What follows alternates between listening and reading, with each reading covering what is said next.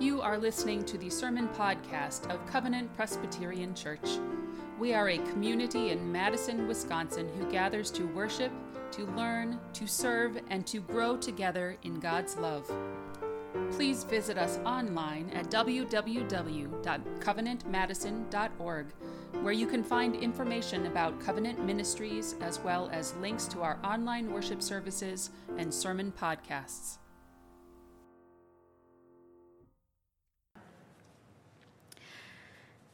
Grace and peace to you from your ecumenical siblings. I bring greetings from 21 member traditions of the Wisconsin Council of Churches. I couldn't bring all 2,000 congregations with me today, so just from everybody, hi. um, and on behalf of our board and our staff, and also my home congregation, Orchard Ridge United Church of Christ here in Madison. Hello. Please pray with me. May the words of my mouth and the meditations of all our hearts be acceptable in your sight, O Lord, our rock and our Redeemer. Amen.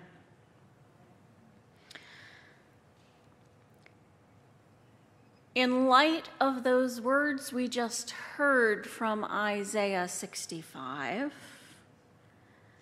we might ask, how are the wolf and the lamb doing? How is it with the children? How are the plantings? How are we doing with those ways of joy and delight and long life?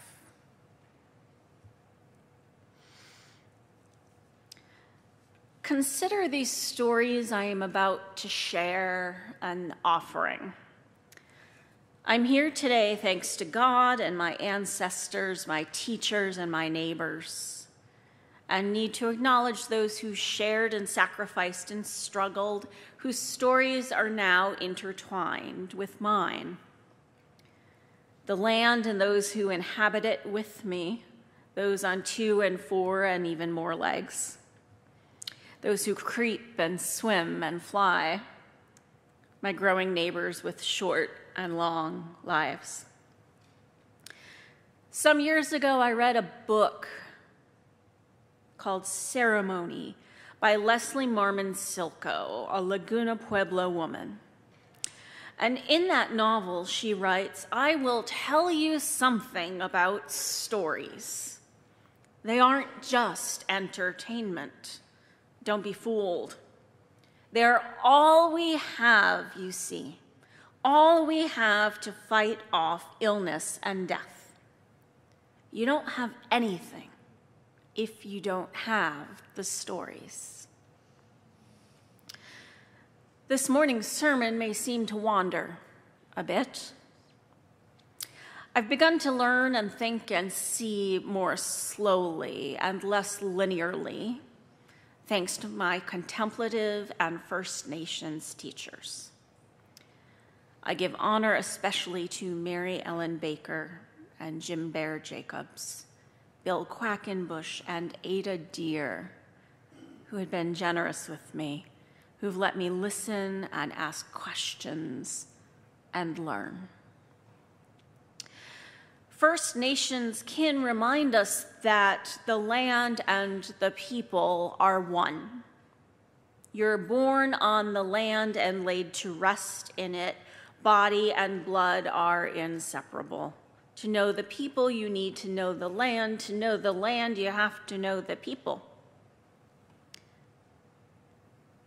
Land and people, to wound the one is to wound the other and severing one from the other is an unimaginable trespass, creating bodily injury, deep soul wounds that cut for generations.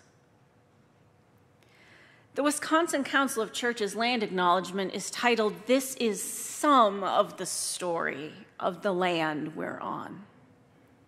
There's always more to learn. They're not easy or simple stories to tell. There are realities we need to face up to as we learn about our own past, our ancestors, our collective history, what the government has done in our name, what the church has done in Jesus' name. It's one set of truths to teach. And here's another. We were not made for war or weeping or calamity, but we have gotten very, very good at inflicting it on one another. One side against the other and assuming that it's got to be the state of things. In a world like that, of course, we have something against our siblings, and our siblings have something against us. And surely we expect something's going to happen because of it, and we acquire a spirit of fear rather than a spirit of powerful love and understanding. But we can do better. We cannot bless our descendants, all our relations without deconstructing what has come between us. This is the road of confession and repentance and reconciliation, and I think Jesus had a few things to say about that. It requires that, it, that we take time to know. The stories are all we have to fight off illness and death. We have to learn the truth and let it bring us together rather than separate us. So, to the stories, what do we know of the relationships between white settlers and First Nations and land and culture? In 1452, history lesson, Apologies to any of you who were in adult ed this morning, it's really short. 1452, Pope Nicholas V, the head of the Western Church, issues a decree granting the Portuguese king general and specific powers to search out and conquer all pagans, enslave them, and appropriate their land and goods fortified by divine love, he writes, gives the Portuguese king the right to lead these persons in perpetual servitude, fortified by divine love. In 1493, Pope Alexander VI does him one better, adding a new teaching any land not inhabited by Christians is available to be discovered claimed and exploited by Christian rulers. And so the explorers come and the traders, and they're so proud of what they could map and fix it on paper, because once it's on paper, it doesn't change. It's real and it's ours. We can claim it, we can take it. So, a bit of a personal interlude, and it's not unrelated. My eighth great grandmother, great, great, great, great, great, great, had the French surname of the Abbey. That means she was an orphan. I know this thanks to the Mormons, by the way. Jacqueline of the Abbey was born in 1651 and arrived in Quebec in 1668 marrying at the age of 17. How does a girl with nothing, a child who'd been left at the orphanage, make it to this young colony and why? Advisors to King Louis XIV knew you can't sustain a colony with soldiers and fur traders and priests. What do you need? Women and not enough women were coming voluntarily. So the king sponsored hardy women fit for the work of colonists to cross the sea. He would pay their dowry out of the treasury, he would pay their passage across the Atlantic. And when they arrived, they would have their pick of the men such as they were. And if they stayed married for one year, the couple received a land grant. Whose land? The king's? The couple's? The Huron Wendat Nation? Is the land an it to be divided and sold or given away? Or is the land one with whom we are to be in relationship? Jacqueline married a soldier, as it turns out. And a soldier's role is defense of the colony, or maybe offense to extend its size. And when he went out on night raids against the Huron villages, while Jacqueline was at home tending the land, watching over their eight children, think about the math of sleeping children and safety, and whose children are meant to live. And let me say this in a time of war, when people contend for land and parents weep at the unbearable calculus of survival, all of the children, all of the children deserve to live. And they're all our children. The prophet spoke, They shall build houses and inhabit them they shall plant and eat the fruit. They shall not build and another inhabit. They shall not plant and another eat. Now, land grants existed all over this continent. I know they're part of the heritage of many of us in the Midwest. Perhaps some of your ancestors were homesteaders. And so, stories like this need to be shared not to instill guilt or shame, but because the truth matters. Our intertwined stories of settler colonizers and First Nations tell us the truth that power moves people, and community and culture suffer for it. Another story 300 years after Pope Alexander VI issued his papal bull, this church doctrine becomes the U.S. basis for westward expansion.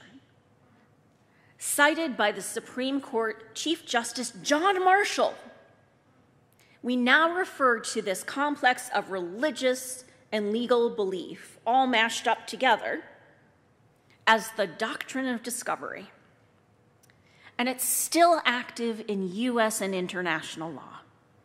Cited as recently as 2005 by US Supreme Court Justice Ruth Bader Ginsburg in a case against the Oneida Nation. She wrote the majority opinion the Oneida lost. In 1830, the doctrine of discovery led to the Indian Removal Act, which led to the forced removal of the Ho-Chunk and others from their ancestral land. 10 million acres of ancestral land between the Mississippi and the Rock Rivers. Today, as a result of a series of unjust treaties with the US government and multiple removals, the Ho Chunk do not have one continuous land base in Wisconsin. There are 10,000 Ho Chunk citizens and 200 fluent Ho Chunk speakers. But I will also tell you that the Ho Chunk here today are the descendants of the resistors who refused removal and found ways back. Within the borders of modern day Wisconsin are 11 federally recognized Indian nations the 12th Brothertown became citizens of the U.S. in 1839 in order to avoid forced removal. It wouldn't have been their first removal. For most of their history, they'd been repeatedly relocated. Their ancestors came from East Coast nations and had been forcibly relocated over and over and over. And at the time they were given U.S. citizenship, the U.S. understood they'd given up the right to self government and recognition, and their property was partitioned. Brothertown lost their federally recognized status in 1839 and have yet to regain it. The Wisconsin Council of Churches is working with them on the long process of obtaining an act of Congress, which is what it's going to take to right this injustice.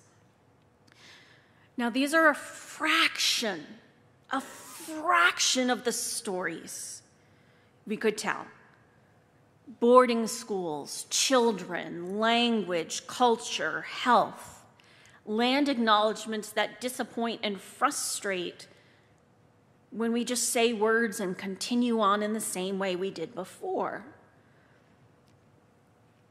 We have today's gospel in which Jesus instructs us if you remember that your sibling has something against you, Leave your gift there before the altar and go. First be reconciled. Nothing is more important, Jesus tells us, than making right the brokenness, not even giving of ourselves to God. Run out of here, he says, and go fix it. Go start working on repair. Don't wait. there are so many acts of repentance and repair we can build towards as we learn. I can share examples of what other churches in Wisconsin are doing spiritually, financially, political allyship, ways to support people and communities and nations that have been dispossessed across generations. But ultimately, all of those ideas that I could share, we could be here all day, all of those ideas are its. If there is something broken between us and our sibling, then we need to not stay where we are and send something out on our behalf as if an it, as if something can make it better. We need to go ourselves. Show our willingness to listen and speak words of truth with meaning and intent and follow through. This is how we fight off illness and death by sharing true stories. This is how a new creation comes. Amen.